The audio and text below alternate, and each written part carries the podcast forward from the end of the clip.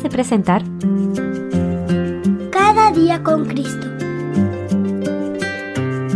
Un programa dirigido a los más pequeños de la familia de Dios y un espacio para meditar en la Biblia y aprender más sobre nuestro Señor Jesús. Este podcast es una iniciativa de granosdevida.cl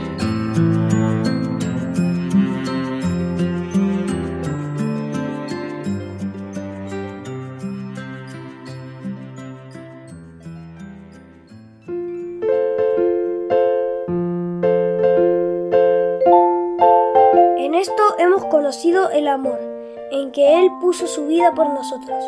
Primera de Juan 3:16.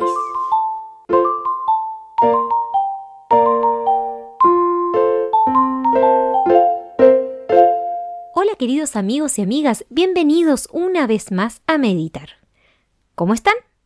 Presten mucha atención al versículo que les voy a decir.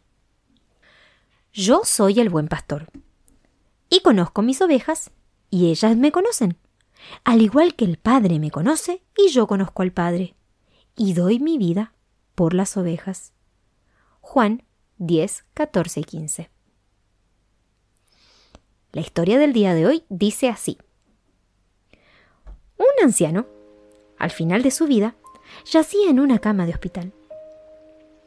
El día en que su nieto de 10 años vino a verlo, estaba rodeado de varios amigos. Por favor, dijo el niño, quiero que todo el mundo salga un momento. Aunque sorprendidos por este pedido, todos obedecieron. El muchacho, acercándose a la cama, dijo con mucha seriedad, Abuelo, me han dicho que vas a morir. Desde que voy al club bíblico, conozco al Señor Jesús y sé que algún día me iré para estar con Él. Pero tú, ¿lo conoces? El abuelo permaneció en silencio un largo rato y finalmente respondió. Fui a buscarme a tu maestro del club bíblico. Quiero hablar con él.